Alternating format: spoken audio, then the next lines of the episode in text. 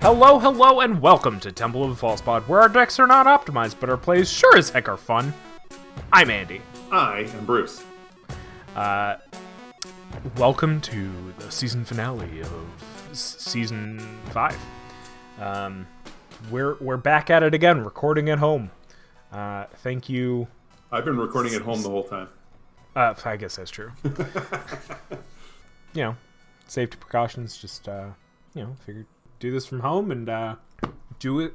I was gonna say without shoes on, but I always do it without shoes on. I don't know. have slippers on right now. So. I get to do it uh, with my best friend Frankie. Nice. He's running around here somewhere. I get to Anyway. podcast with my best friend Andy. Oh, oh yeah, my best friend's Bruce. uh, welcome to the season finale. Got a good one for you. You As bet. mentioned last week, every every season we finish off with a nice big ol' theme deck. We we pick a theme, and then going into the last week, we build a deck. Ta-da! Uh, this this week's theme, this season's theme, uh, in uh, celebration, I guess, uh, to our eventual return to Kamigawa, is our theme is Kamigawa. Uh, I believe it's one month from today. Uh, today being the date of release of this episode.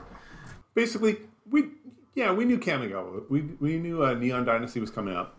Um, Yeah. And we thought, you know, we, we want to do a, a little something Kamigawa. Uh, we obviously didn't know the cards yet, and thought, eh, we don't need to know the cards. We just go with the old stuff. So Yeah. that's what we did.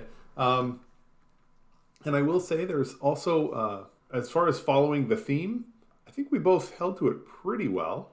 Um, I Yeah. did, I did cheat with a few cards that weren't really that weren't part of the block, but were sort of Kamigawa anyway. Um, you know, cards. Well, I mean, obviously there are some cards that don't fit the theme at all because Yeah. you know, I mean, hey, we're not going to build an entire commander deck based on three sets of cards. Um, but uh, something like Tamiyo the Moon Sage, uh, she is not from Kamigawa block, but she is from the plane of Kamigawa. So I thought, eh, you know what, that fits. It works, Yeah, kinda, sorta.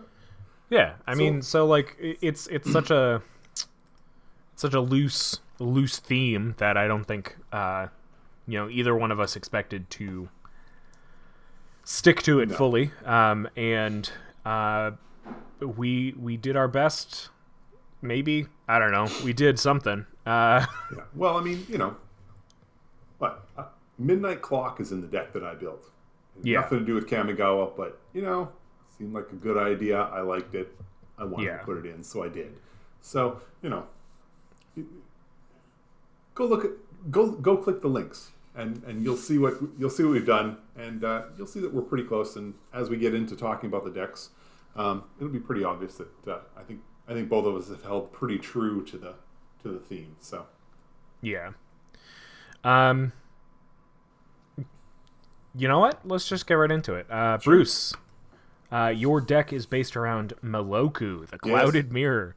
Uh, four and a blue, two four, legendary creature, Moonfolk Wizard, flying, uh, for one mana and return a land t- uh, you control to its owner's hand. Create a one one blue illusion creature token with flying. So, the reason I chose well, I chose Meloku for a whole bunch of reasons, but um, primarily, uh, I I have I have the card, um, and I've had it for well I've had it for quite a while, and I've built other decks around it.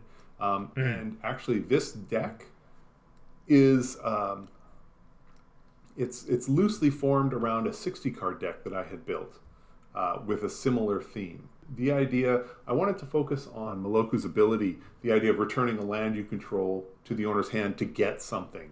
So in Meloku's case, you get an, a creature token.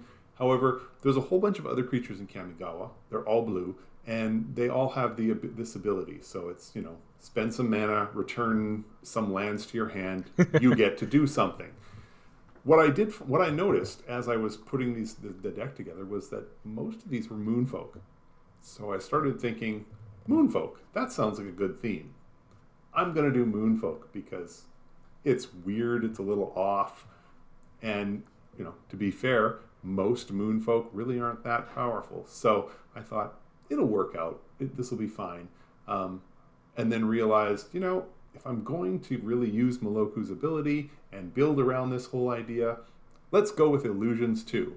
And quickly discovered that illusions play almost no part in Kamigawa, but forget it, I'm doing it anyway. So I've got I've got a few illusions in there and sort of went down that road. Now, is this an illusion deck? No, not by any stretch of the imagination. Um, we're definitely focused on the on the moon folk and their abilities a whole lot more than the illusions. But when you're picking when you're picking through uh, Kamigawa cards, especially when you're just looking at the blue ones, um, you're sort of going to end up on a general like. I really struggled to stay away from making this just blue good stuff from Kamigawa deck, um, and in the end, I, I think I mostly succeeded, but um, the deck doesn't look like most of the decks that I would build. So Yeah. there's a lot of uh, you know standard blue stuff that just doesn't doesn't generally show up in my decks. So where should we start? It's a very good question. Um, Moonfolk. We've got obviously Tamiyo. Right. Um, tell tell me more. I guess. Well, um, most of the moonfolk tends to be. I think Soratami is the uh, is generally the the brand of move of moonfolk that you see in uh, in most of Kamigawa. So Mhm. they all have various abilities. So um, I'm going to look under the card draw stack for now. Soratami Seer. It's a two three flyer for five, which is really promising. Um, and then you spend four and return two lands you control to the to your hand, and then you get to discard your hand and draw that many cards. including those two lands. Yes, yes. So you've drawn those. You've made your hand from well, we're blue. So let's assume you already had seven. You made it Yeah. nine, and now you're discarding all nine and and drawing nine. So that can be fairly effective. Um, Four is a lot. four is a ton and uh, well there's a reason the ramp package is as big as it is Mm. there's a reason Heartstone is in this deck like it isn't like it seems to show up in a lot of my decks um, there's a reason training grounds is here uh, i mean neither of those really help with Meloku because Meloku's activation cost is only one but uh, you'll find that most of the soratami have an activation cost of roughly two. So it does help there. Um, Mm. like I've got Soratami Cloud Cloud Skater. Uh, again, a one-one flyer. This one only for two. Uh, you spend two, return a land. You can return one land, and then you draw a card and discard. So you loot. Um, so obviously, you know, I can run through a bunch of these, but uh, so those two are there. Uh, who else? Uyo the Silent Prophet, or Uyo Silent Prophet. She's not the Silent Prophet. Uh, uh, a legendary creature costs six. It's a four-four with flying. Spend two, return two lands. Uh, copy target instant or sorcery spell, and you can choose new new targets for the copy. So um, once it's already out there, I mean that's some of the uh, the cheap the cheapest copy or sla- copy slash steal effects you can find. So um, I think that's promising. But there's a you know, and there's a bunch of these out there. Um, Yeah, I like I like the um the the Soratami Cloud Chariot. Uh, it's a five mana artifact, uh, and it has two abilities. Both uh, cost two. Uh, generic. Uh, one says target creature uh, control gains flying until end of turn, which I mean, ob- obviously always helpful. And uh, because there's no tap in the ability, you can just do it to any and all creatures that you want to as long as you can pay for it. Uh, same with the second ability, which says prevent all combat damage that would be dealt to and by uh, target creature you control this turn. Right. Um, which also seems pretty great for like if you want to do like an alpha strike. Uh, you know, you activate the second one for the things that get blocked. Uh, what what is what is like the the the like through line with this deck? Like what is Uh, like obviously, there's the theme of of uh, moonfolk and illusions and spirits and stuff. But like, what is what's like the ideal way? The win con. That's the word. The win con essentially. Um, It's tough. Uh, the win con is is primarily illusions, um, okay. which is, as I said, that's a that's a tough way to go. Um, the idea is that you're going to be able to create enough illusions uh, that you are going to be able to to do enough flying damage to get through. Um, I, you know, like I said, this is why I'd like to lean a little harder into the illusions. Um, but between illusions and most of the cards in the deck are creatures. Yeah, tw- well, okay, so only twenty. There are twenty-seven creatures in the deck, and so you, I mean, you're gonna win. You're gonna win through creature damage. There's not many other ways to pull it off. Um, Yeah, there's a number of ways to pump your creatures, um, and another, you know, for the most part, you're gonna play blue. Uh, keep your head down, uh, counter when you need to, and look for that. You know, look for opportunities to mess with mess with the other stuff. Um, Yeah. there are a lot of ways to copy spells or steal creatures in the deck as well. So um, I suspect many times that's how you're going to uh, make your way to uh, find your way to victory with this deck is you're going to be stealing somebody else's way to victory. So we go that way. Um, in the illusion package, uh, there's Krovikan Mist. Its power and toughness are equal to the number of illusions on the battlefield. Uh, there's Lord of the Unreal, where the illusions get plus one plus one and hexproof. There's Minn, Wily Illusionist. Uh, whenever you draw your second card of each turn, get a 1 1 blue illusion creature token with the creature gets plus 1 plus 0 for each other illusion you control. So Oh, nice. that Yeah. powers up real quick. Uh, and then there's Onirophage, uh, a 1 2 flying illusion. It's a squid illusion. Uh, when you draw a card, put a plus one plus one counter on Onirophage. So that's another that's another way to sort of get around get around things a little bit. Yeah, I like that. Like, you know, it it the illusions obviously work well with a lot of your card draw. Um, Yeah. and I think your illusions especially work well. I think Lord of the Unreal kind of holds things in place, um, especially where you have uh, what is it, uh, Kira Great Glass Spinner in your deck, uh, which is uh, for Right. one blue and blue, two two flying creatures you control have whenever this creature becomes the target of a spell or ability for the first time uh, in a turn, counter that spell or ability. So like, um, you know, if you have Lord of the Unreal out, uh, it, like it just kind of Mhm. adds to the the protection of it all.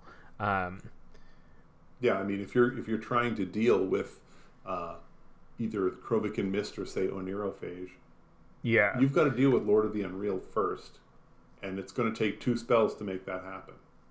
yeah, And, And- then you got to have come up with two more. Then you have to come up with two more spells to take one of those two out.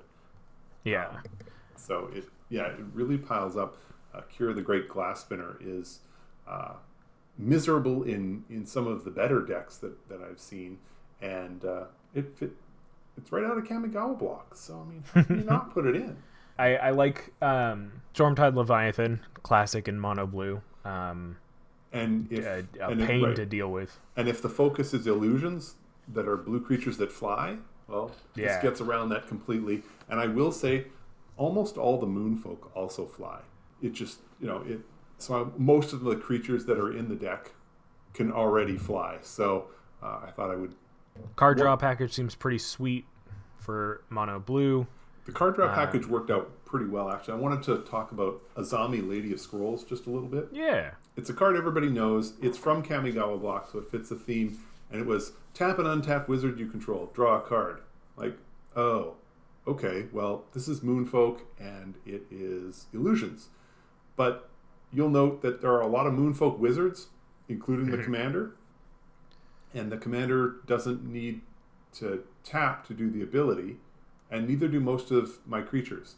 So you might not want to tap them on your turn because then they can't block. But um, if they're blocking and about to die, you can certainly tap them and draw a card and get a bonus card out of it.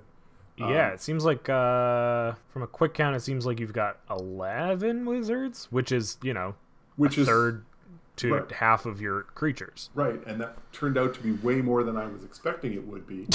Uh, because honestly, when I put Azami in there, my thought was, well, let's see how many. If I can get like four or five, then I'm going to be happy. Because Right. Azami herself is a wizard. So my Right. thought was, worst case scenario, I tap her, She's draw a tapping card. herself. Yeah. I- I'll take that. You know, that's that was fine. And the you know the two and blue, blue, blue as your mana cost didn't you know that that doesn't hurt an all blue deck. So I thought I would give it a shot, and then yeah, so it turns out I've got way more wizards than I was expecting to find. So uh, I don't think the deck is going to have too many issues as far as drawing cards. Uh, Honden of the Seeing Winds. At the beginning of your upkeep, draw a card for each shrine you control. There's only one shrine. It's all by itself, but that's fine. Again, blue, uh, I mean black will play Phyrexian Arena, where they're paying a life to draw a card every turn, every upkeep. This is I'm getting it for free. I mean, yeah, it costs five to put out, but we're going to talk about the extra land drop package shortly, and uh, I I don't think that getting to six mana is going to be that difficult. So, Yeah. um, It's uh it's the staying at six mana Ah. is the difficult part. yeah, it's the staying at six lands is going to be the real trick. Um, uh, I also include Kami of the Crescent Moon. So Classic. Yeah, classic Howling Mine deal. Um, I mean, hey, another uh, another legendary creature, another blue creature from Kamigawa. So seems Yeah. good. While while we're talking Yeah. about extra land drops, uh Ghirapur Orrery is a Yes. card that you don't see very often. Uh or at least I have not. Uh seems like a pretty sweet card. Um It honestly, this was a card that I really didn't pay a lot of attention to, but so many of the abilities in for, uh, on the creatures in this deck involve returning land to your hand, and as we all know, until we're at like ten, nobody really wants to actually return a land to their hand because you want the land out to do stuff to cast spells. So, and I don't want to wait until that late in the game until I'm willing to return some lands. So I started looking at ways to play more than one land per turn because if I'm going to return lands, if I'm going to return a land to my hand to get a 1 1 blue flyer, I need to have a way to get that land back out. Right. So I did a search, and Ghirapur Orrery was one of the cards that popped up. So it's a four mana artifact. It says each player may play an additional land on each of his or her turns.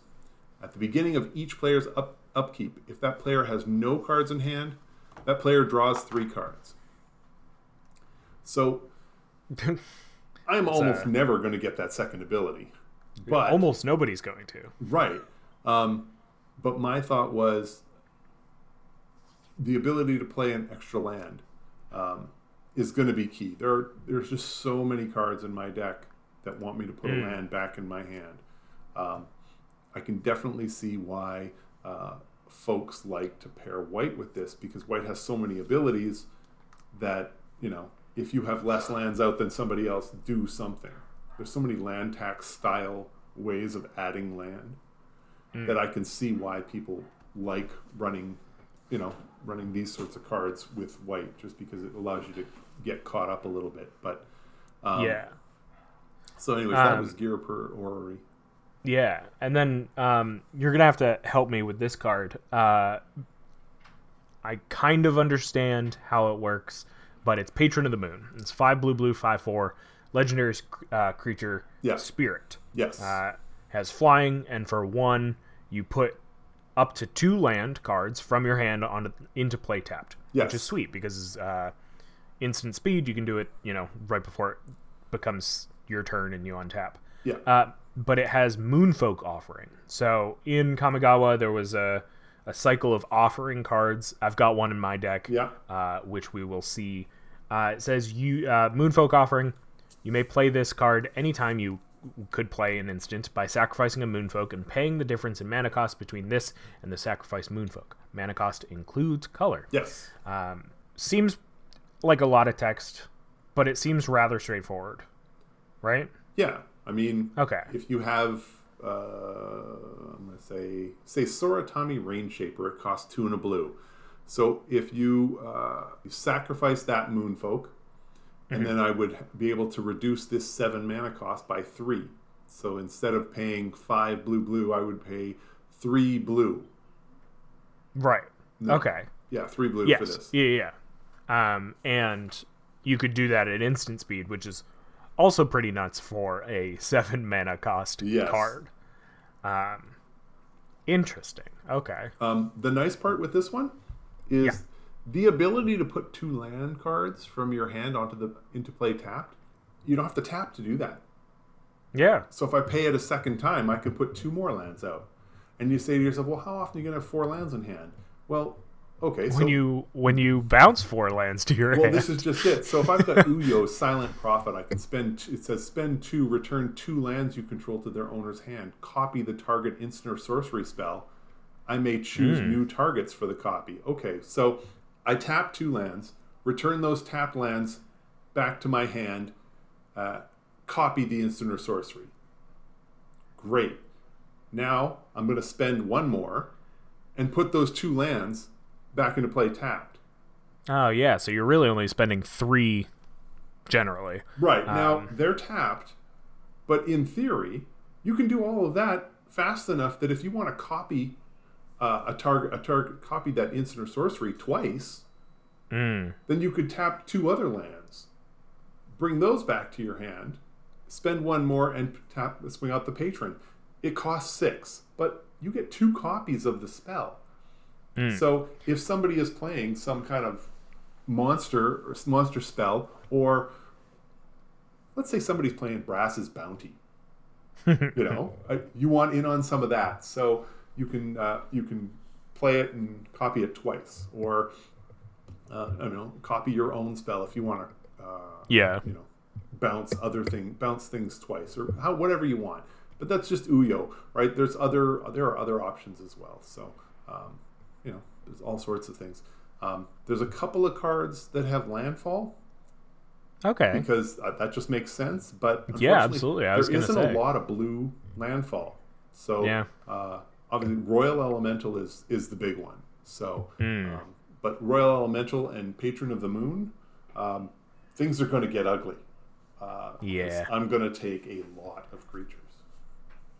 Yeah, especially where uh, I mean, you're gonna take a lot of creatures. I mean, it's got a great steal and copy package with. I mean, obviously, Rite of Replication, a, a Mm-hmm. Yeah. commander staple.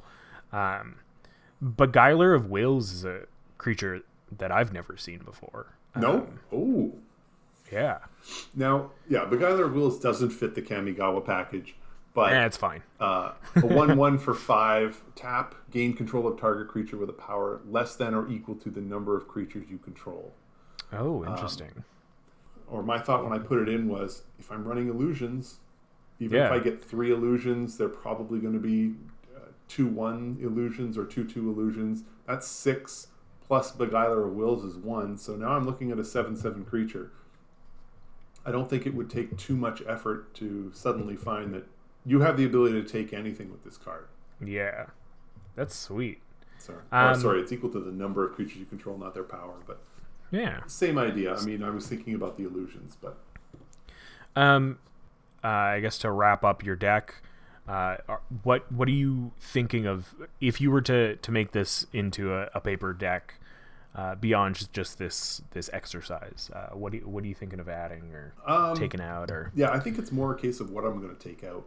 Uh, yeah Umezawa's Jitte is in the deck because it's Kamigawa and fits theme.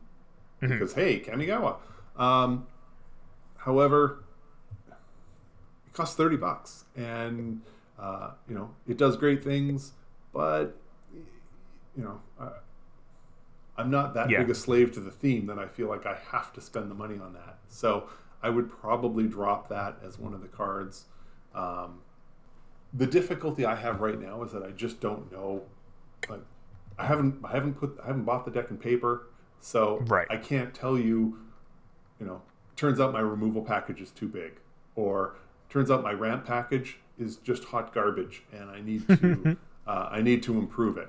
Um, so I don't know that yet. Um, I'm I'm leaning heavily on the whole idea of illusions, but the illusion package probably isn't big enough to really be doing that. So it may turn out that, you know, I'm leaning on something that really isn't there. So, uh, so yeah, I, I, think the deck needs a number of, uh, you know, a number of playthroughs before I can start to pick and choose which card should come out. Uh, yeah, and it also decides, you know, how tightly do I want to stay with the theme. I'm not going to pretend that that Moonfolk are a super powerful uh, tribe, and you know you can dominate with this. They're not, um, but, but they're fun. And uh, if you're looking for a deck that has lots of little twisty knobs, so you know I do this thing, I do that thing, I do this, I do this, I do this, I adjust this, I turn this, I, I have all these choices and decide to do this or this and go here. Then I think this deck is great. Uh, so Midnight Clock is more on theme than you actually thought. uh, oh, yeah, it turns out I think so. Um, but yeah, there's you know there. I, I, think for a lot of these spots, especially stuff if you know, forgetting about the Kamigawa cards, um, there's a bunch of cards that aren't on theme where you could probably swap them out for something else. Like I mean, like I said, Midnight Clock is in there because I liked it and I like the way yeah. it's set up. But on, I mean, if you take it out and put it in a sky diamond, or take it out and put it in a Fellwar stone, uh, I, am you know, I'm not going to be, I'm not going to be shocked. It's that would be a better, that would probably be a better choice. But I liked where it was, and I wanted it to sort of fit to theme a little bit. So, yeah, you know, when Dreamscape Artist is one of the cards in your ramp package, your ramp package is probably not. Uh, uh, not optimized by any stretch of the imagination. So who wants to optimize it anyway? Well, exactly. Um, I do have. I'm just gonna wrap real quick. I had a bunch of cards that I sort of wanted to put in the deck, so I put them in what Archidekt Archidekt likes to refer to as the maybe board. Um, Sensei's divining top is cute, uh, and you know should go in every de- should go in every deck that that needs, you know, where you want to optimize your draws. However, again, speaking of cards that cost way too much money, um, it's right there. Seventy dollars. Yeah. yeah. I chose Hall the Bandit Lord mostly because I wanted uh, another Kamigawa card. The idea of tapping it and paying three life to get one mana, man, that is just a tough pill to swallow for me. And I, I'm just not really sure that you know, giving my creature haste, especially in this deck, is really going to be the game changer. So mm-hmm. uh, it's there, but probably not going to run it. Um, and then there's a few other cards like uh, I mean I think I'd like Caged Sun in the deck, uh, but I started moving things around and decided that six mana was just more than I was willing to pay. So yeah, I yeah. think I think Caged Sun is uh, actually probably key in this deck, um, considering you are bouncing all these lands to your hand, um, it kind of keeps you at that equilibrium of uh, needing enough mana to do things. Right, because it's uh, going to make the land that I've got that much yeah. more valuable. So, no, this this seems sweet. Um, do you think? Uh, do you think? Do you think we're gonna get a reprint of the top? Uh, of the of if not just a, top? Yeah. Um, if there's going to be a reprint of Sensei's Divining Top, it's going to have to come in in one of the. Uh, oh, like a Secret Lair. Well, I wasn't even thinking Secret Lair. I was thinking something along the line of another uh, command, uh, like a Commander Legends style or ah. modern, you know, Modern Horizons kind of thing. Yeah, that's where it would have to come in, and I don't know. Um, yeah, I, I would think yeah. that they'd have done it by now. Uh, I know that Wizards doesn't like it for tournaments because it slows down gameplay so badly. That's fair. Uh, and there's a lot of people that don't like it in Commander because it slows down yeah. gameplay. So. I was um, I was listening to something and they were talking about how Mark Ro- Rosewater said that it was a uh, a mistake, mm-hmm. um, mm-hmm. and they posited the idea that maybe uh, there will be something similar or like referring to it in uh, in Neon Dynasty. So we'll see. yeah. Um, I mean, a, a, fixed version of the card would be great, uh, considering it does something good, and if it does it slightly less good for a whole lot less money, I'm down. Uh, yeah, and I'm looking like we're both going to say this. At the uh, for both of these decks. I'm looking forward to Neon Dynasty and seeing if it can fill some of the gaps and improve and obviously improve the deck. Remember, we're talking about a set that came out a long time ago where uh, creatures were significantly underpowered in compared, comparison to today. So I would be curious to see what a Moonfolk would look like today. You know, would it would it one return one land to your hand, copy target instant sorcery spell twenty five times? I, I don't know. Uh, I'm, but I'll be curious to see how it how it goes and uh, how I can up the up the power level and uh, and see if I can't come up with some more cool and Yeah. interesting interactions. So Um, is there any other card you wanted to highlight real quick? no, no. Uh, All right. There's a whole bunch here. Please check it out. Take a look. Um, Yeah. yeah. Um, we're gonna throw it over to to our, our sponsor real quick. Um, but uh, when we come back, we'll we'll talk about the deck that I built for our Kamigawa theme. Um, it's it's a whole lot of fun. Um, but we'll be right back. Uh, sit tight. Don't go anywhere, Bruce. Okay.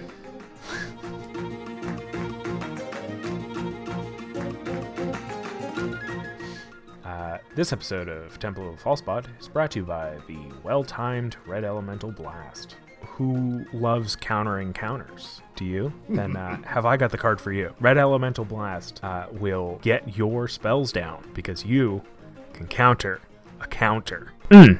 Red Elemental Blast. Play it. Do it. I dare you. It's one red mana. Mm. Yeah, that's all I got. now back to you.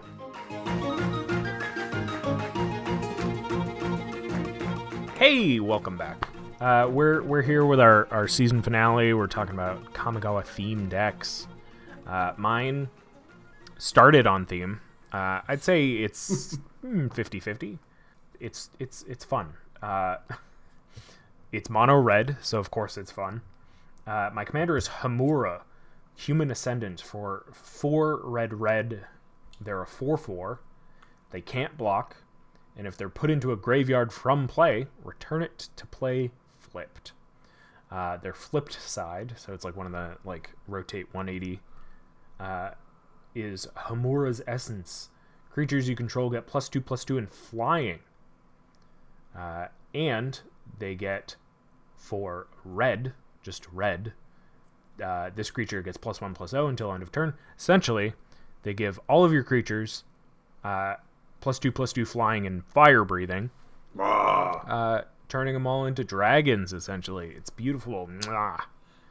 Uh, so, uh, as a quick thing, this deck uh, intends for you to do that, get get it flipped, and then uh, immediately start uh, stealing your opponent's creatures and flying them into them. Uh, but, and but then, Andy, I Yeah. have a question. please. How will you ever flip Homura if she can, if it can't block? You'll Exactly. just swing and no one will block. They'll just take four. It will be fine. Beautiful. if that's the case, great. Um, but uh, with that, uh, with also the kind of the steely theme is like a sack to a throw, throw creatures. Uh, you know, uh, you've got uh, your fling type effects. Uh, I've got, I've got a, a few. eleven. Yeah, I've got eleven in my sack outlet uh, stack. Uh, granted, this includes Ashnod's Altar, but you know if you're stealing stuff, might as well not give it back. You've got your your your staples like Fling, Goblin Bombardment, which kind of led me toward more of a Goblin theme as well. Like that's like a second, like a sub theme, I guess, is is Goblins, uh, because Goblins ended up doing what I wanted them to do. Yeah, and there were a lot of goblins in Kamigawa. the the Akki were uh, uh, a pretty cool flavor of of goblins that I uh, I really wanted to embrace in this deck. The original uh, the when I had started building this commander uh, deck, I don't remember who was my original. I, I don't even think they're in this deck anymore. Uh, just because like I think I got this deck up to 120 ish cards, and I had to knock it back down. But uh, yeah, uh, it's it's very goblin based. So obviously for throwing, my throwing category, I also goblin grenade just because you know five damage for a simple one mana Yeah. and sack a simple one one goblin is pretty great. Uh, I like thud because it's cheaper than fling, even if it's at sorcery speed. Generally, you're going to be using these things at sorcery sorcery speed anyway because you'll have stolen something first combat or first main phase, attacked with it second uh, during combat, and then second main phase you uh, sack it and fling, thud, goblin bombardment, etc. So Um, I gotta say, I had never seen Thud before, and I uh, love Thud. So when I came on, when I when I'm go, when I was going through your list, I see this card for one mana called Thud, and I'm like, what the heck? And yeah, it's exactly what you've described. It's sorcery speed, uh, and the picture, it's this innocent little goblin looking down, not looking up at this thing that's about to completely crush him. Uh, this this is a great card. I, I I appreciate that it's sorcery speed, so there's some limitations there. You get to do the damage to any target. It costs one red.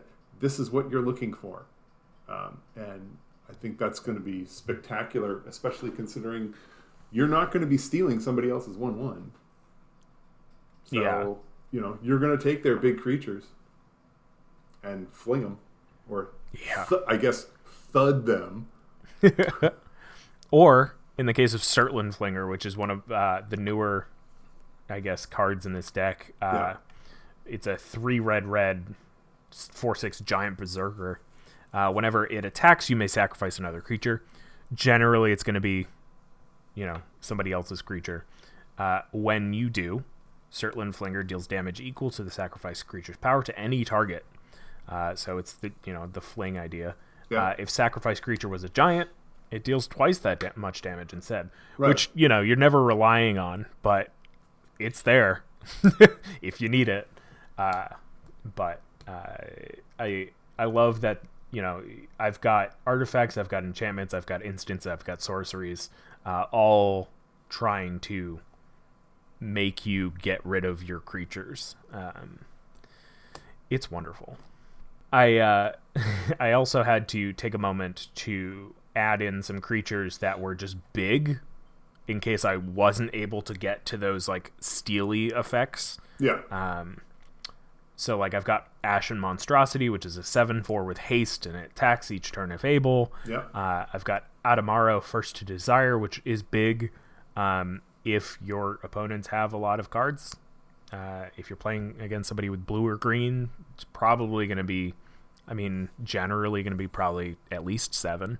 Right. Uh, uh, and then I've got uh, Patron of the Akki, the A- Akki Akki, uh, which is uh, uh, one of the offering uh, creatures. It's a four red red for five five goblin offering, so you can play it at flash speed uh, by sacrificing a goblin and paying the difference in mana costs. So I mean. You know, goblins are generally lower cost, but uh, you know most of these are three, four ish. Uh, so you're gonna get Patron of the Akki probably around uh, three, four ish, um, maybe even down to two, maybe uh, just generic colored. Granted, this deck only uses red, so it doesn't really matter. Um, but uh, when it attacks, creatures you control get plus two plus O until end of turn, which also uh, made me realize, like, oh yeah, the other side of this commander uh, gives my creatures flying, which wonderful. Uh, all my creatures are just always flying, um, and they've got fire breathing. Right. So I've got you know ways to I've got other ways to pump things up. I've got trumpet blast, which is just a great like Yeah. Uh, if you're finishing somebody off. I've got Torbran, which just adds two damage to any uh, red source that I have. Uh, I've got Captive Flame, which uh, is just an enchantment that is like kind of like targeted fire breathing. Yeah. Um, in case Well- I don't have the enchantment out, Sure, or and I mean just most in of the addition. time when you can pick and choose which of your creatures are, get fire breathing, that's Right. kind of what you're essentially getting uh, essence anyway. Um, yeah. Just because that way you can pick the one that's being blocked and kill their creature if you need to. You can pick the one that gets through, crank up the damage. Um, Yeah. you know, when you've got captive thi- flame and your captain uh, and your commander, well, now suddenly they really they have to block. Yeah. They're going to be dead quick otherwise. So I think yeah, Captive Flame is a little uh, redundant in this deck, but I think uh, overall it, it probably doesn't need to be in the deck, but it's fine for what it is. Um, Yeah. But like you know, all of these things require a lot of mana. Um, I I have 40 land in the deck, which generally is more than enough for a very aggro red deck yeah, uh, especially where I've got Ashnod's Altar, I've got Sol Ring in the deck. But uh, with the fire breathing technique, uh, you need even more mana. So I've got things like Treasonous Ogre, um, which, uh, you know, you pay three life to add a red, uh, which adds up quickly. But if you need it, you need it. If Right. you need that lit- last little bit left, uh, I've got Thermopod, which is a 4 3 for 5. It's a slug, uh, snow creature. Uh, and for snow, it gets haste until end of turn. So snow can be paid with one mana from any snow permanent. Or one mana, yeah, from a snow permanent. Uh, and then sacrifice a creature to add red to your mana pool, which notably is red snow mana.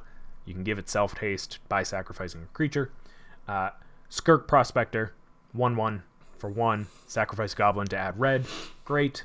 You're going to be creating probably a lot of goblins. I've got 14 goblins, and that's not including Siege. I mean, it's including Siege Gang Commander, but Siege Gang Commander creates more goblins. Right. I guess also I've got Krark Clan Stoker, no Yeah. relation, uh, for uh, two and a red. Tap, sacrifice an artifact, add red red to your mana pool. Uh, it's a 2 2. It is a goblin if you want to sack it for, uh, you know, Thermopod or whatever.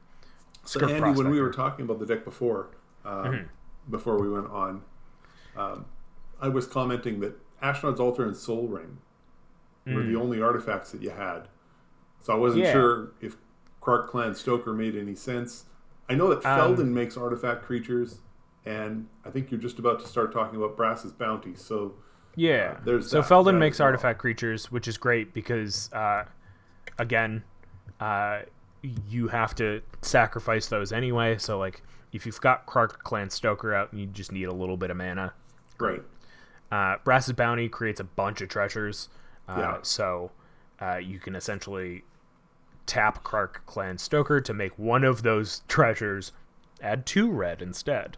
Um, and then the other side of Birgi is also a uh, an artifact.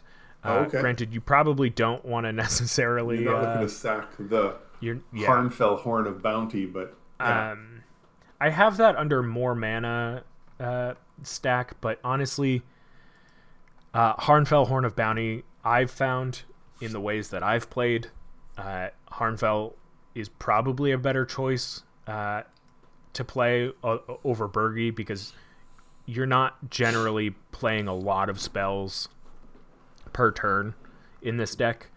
So Harnfel uh, generally would be would more belong in some sort of card draw uh, pile, which I don't have in here. Um, but uh, you know, you, can take a look at my my my uh, threaten effects. I've got active aggression, active treason, besmirch, blind with anger, captivating crew, grab the reins, Kari Zev's expertise, molten primordial, threaten, and word of seizing. All of them essentially say target a creature, take it, untap it, give it haste.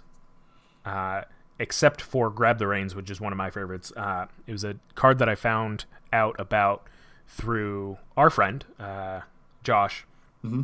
I was playing one of his decks and came across this card, and I was like, "Whoa!"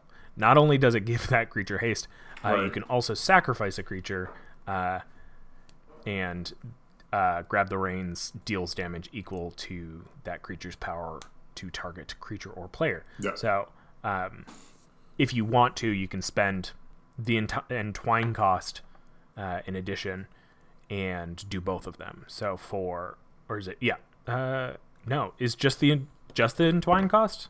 I don't. I don't know. I guess I don't know how entwine works. Let's see. No, you pay you pay both. So Okay. you, you grab the reins with entwine is going to cost you seven. So it's five red red. So, uh, but because they happen in that order, uh, you can, I believe, gain control of somebody else's creature and then immediately sack it Yeah. to deal damage to any target, uh, which is pretty sweet uh, if you need it. Um, I've got uh, Red Elemental Blast in my Ways to Stay Alive. Uh, Let's talk about Red is- Elemental Blast for just a second. Yes, please. Um, folks, if if you haven't played with Red Elemental Blast, you really should. Uh, it is one red mana for an instant. I know it says interrupt. Don't worry about that. It's an instant. uh, counter target, counter a blue spell, or destroy a blue permanent. So if you have it as the spell's being cast, you get to counter it. Great! What a wonderful day. You get to you get to hammer at that blue mage, and it only costs you one red, and you get to mess with them on their terms, which is just wonderful. However, You get to counter that that awful cyclonic rift that appeared out of nowhere. Right. That Stormtide Leviathan. You, you just counter it. And you don't have to deal with any of the any of the fallout from it. However, if you don't have the red elemental blast in hand, well not a problem. Cuz, you know, when that Stormtide Leviathan sh- is is sitting there causing you issues, well, now you sucker the blue player because hey check it out right before the start of my turn yeah i'm going to play red elemental blast i'm going to take out your stormtide leviathan and now all my dudes can attack. Yay red. Uh, this is just it's such a good card it does not get played enough. Um, do not kid yourself. Don't don't pass on this just because it says blue. Uh, trust me, almost every game you play, you're going to be happy to see it. There are just there are so many people playing blue. Yeah. There's no way. There's it's so rare when this is not going to hit and not hit I big. think- Yeah, and personally, honestly, like most of the things I would want to counter are blue, which are generally counters uh, or uh, control magic type effects. right. Um, and so I love it's that. beautiful. And I love that it's counter or destroy the permanent. yeah, Because like control magic, it's great to be able to counter it. But you know, if they're stealing my creature to swing at somebody else, well, you go ahead. Take my creature. You swing at this person. That's wonderful. Are you finished? Oh good. Now I'll take it back because you won't Yeah. be getting to swing at me. It makes but- it ultimately like extremely flexible. Yes, It's and amazing. for only one red. I mean, and you can play it any time. The card is outrageous. It is it is so good. And yes, I know, I know. It only it's only good against blue. I, uh, that's a good thing. You, you need you need this, and trust me, you will not be sad that you that you added this to your deck. And if you're looking online and you find like, oh, like, oh, it's like an expensive card, just get the white bordered version. It's a dollar. Yeah, Um, Yeah, they're it's they're still stupid cheap, and you can get them Yeah. all over the place. Oh, absolutely. I I love this card for the things that we've said, and I mean, I mean, I'm gonna be honest. I have to be very straightforward. There are there are there are our sponsor for the episode, so you know, Yeah, you know, take take our word with a grain of salt. But it is an excellent card, um, and belongs in ways to stay alive because what this deck really wants you to do is just have the creatures do the creature thing of attack and then if they die they die. If not sacrifice them. Um, so i mean along the same lines we've also got anger to give things haste heartless hidetsugu to just toy with people's life totals in the web of war for also haste burn down the house to get rid of the board or create more creatures i mean it creates three devils or deals five damage to each creature or planeswalker Andy, Um, let's let's not wash over in the web of war. Um, okay I know that there's a lot of people who aren't real excited about this because it costs five, and I get that. But with this deck, not only does it give the creatures haste so they can swing immediately, so that the creatures that you steal, if you've stolen a creature and it doesn't get haste from the, the theft ability, in the Web of Mm-hmm. War is there to back you up and has got you covered. But more importantly, when a creature comes into play under your control, it gets plus two plus zero. This is a deck where you're throwing the creatures, and quite often you're throwing a creature based on its power. So even if you get, if uh, Akki Drill Master is the card that comes into play, well, now it has haste. And now it's also a 4 2 creature. So you swing in with it, hope to do damage, and if not, no problem. You're just going to fling it anyway. And now you're going to fling it for 4 damage instead of just 2. So all of these little tiny creatures just get so much better and so much bigger. And if you've got Homura's essence out on top of that, well, that little uh, that little drill master was actually a four four flyer, and you added plus two to it. You made it into a six four flyer, and it only costs three. It's gonna hammer the guy, Yeah. and then you can then at that point fling it after combat and do six more. I mean, that's yeah that's kind of like the the basis for why i kind of uh went down the path of the fling type deck where it uh it like because i have these these pumpable abilities like i've got captive flame i've got you know homura and uh torbran Right. or whatever like i kind of went for those that idea of like getting things bigger once i did have them so that when i did fling them they did more yeah, um, rather than just the normal effect. Um, yeah. You can't rely on. I mean, you don't want to be flinging you know one one and two two creatures, and relying on trying to win based on two points of damage at a time. It, yeah, this is commander that's that's just not going to be effective. And remember most of your fling effects are only targeting one player. So you really do need to to have plenty and be able to really hammer home with this.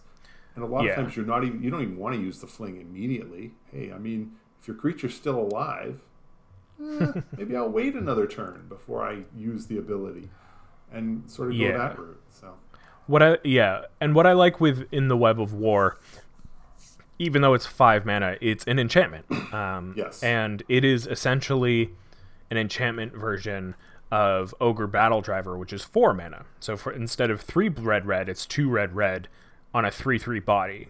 Right. So like obviously Ogre Battle Driver, extremely easy to take care of. You know, just lightning bolt it, it whatever. yeah Uh, much harder to deal with an enchantment. So uh, the five mana cost hardly an issue. Uh, Yeah. I mean, generally speaking. And then I mean, obviously, this deck can create a lot of mana through its many many ways. I've got Leyline Tyrant in case I just like have a lot of mana building up.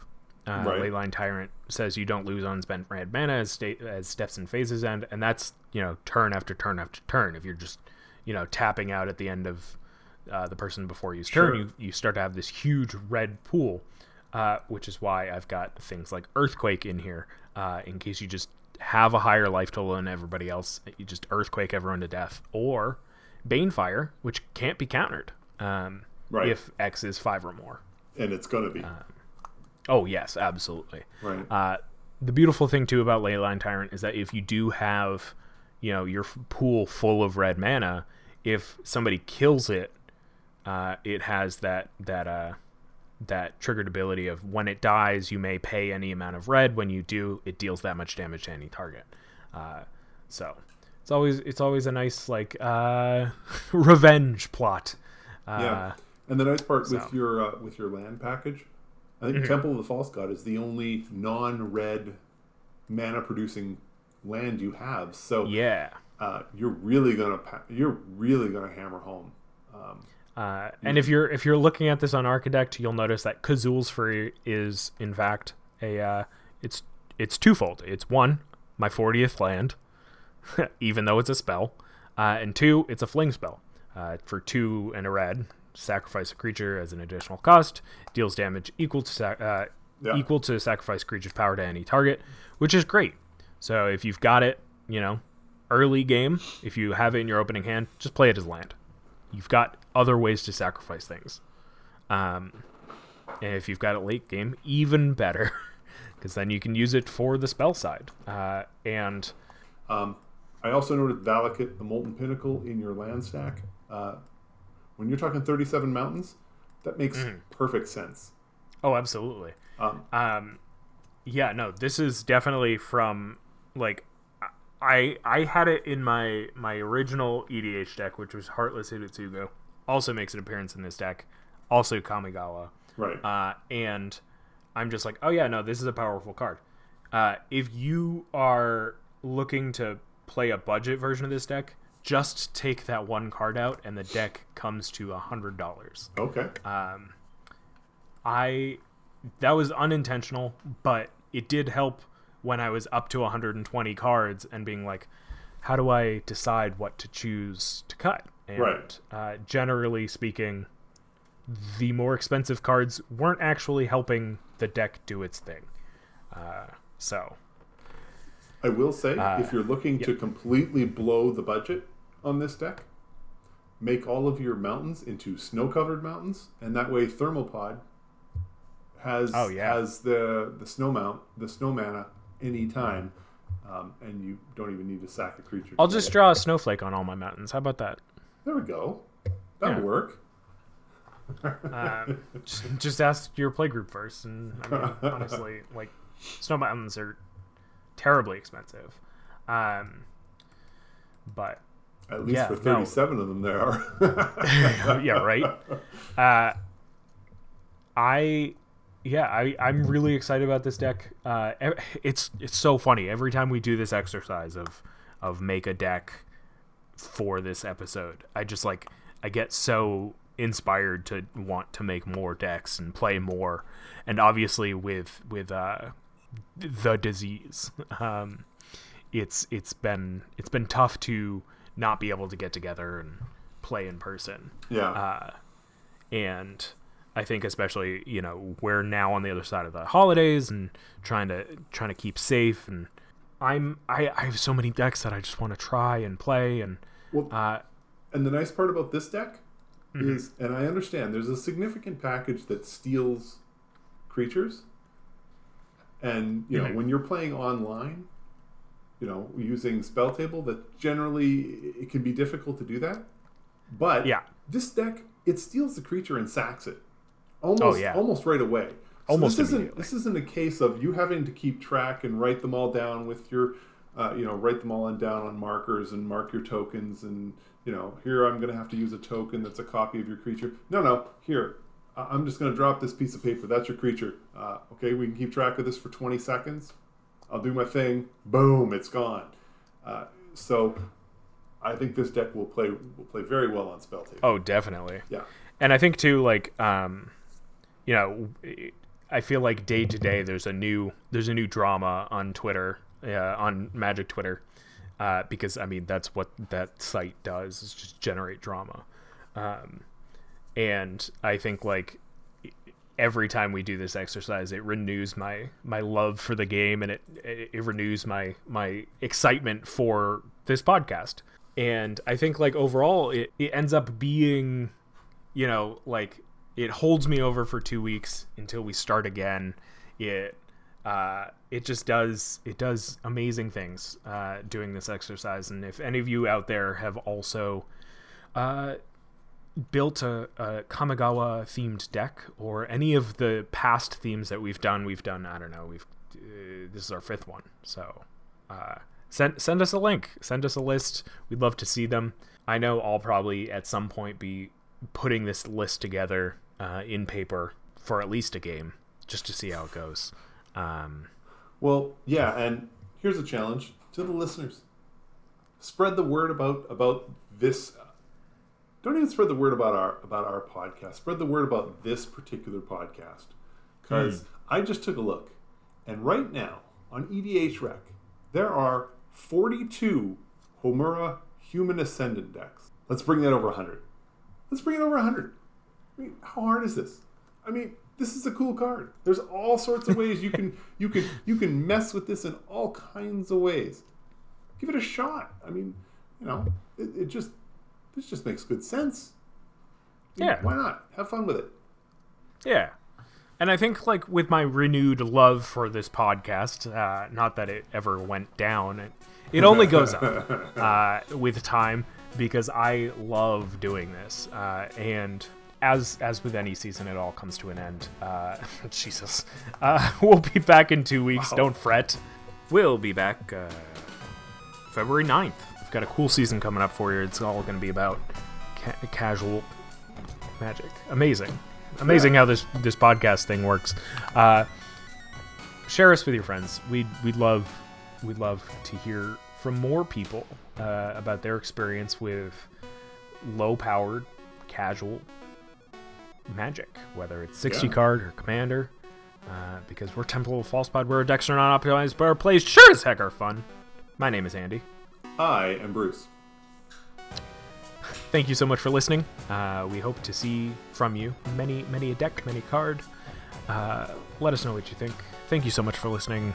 Have a great night. May your fifth land be the temple. Bye. Wait, wait. Before you go, I uh, just wanted to say thank you for listening. You can reach out to us via email at falsepodmtg at gmail.com or on Twitter at falsepodmtg.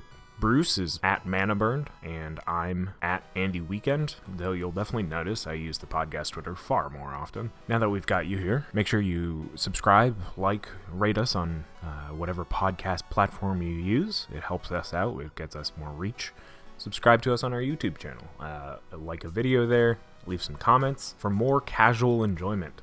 Thank you so much for listening. We'll be back with some more timeless discussions about all things casual. So come hang out, and may your fifth land be the temple. Bye bye. Should I do my best, Bruce? Bye!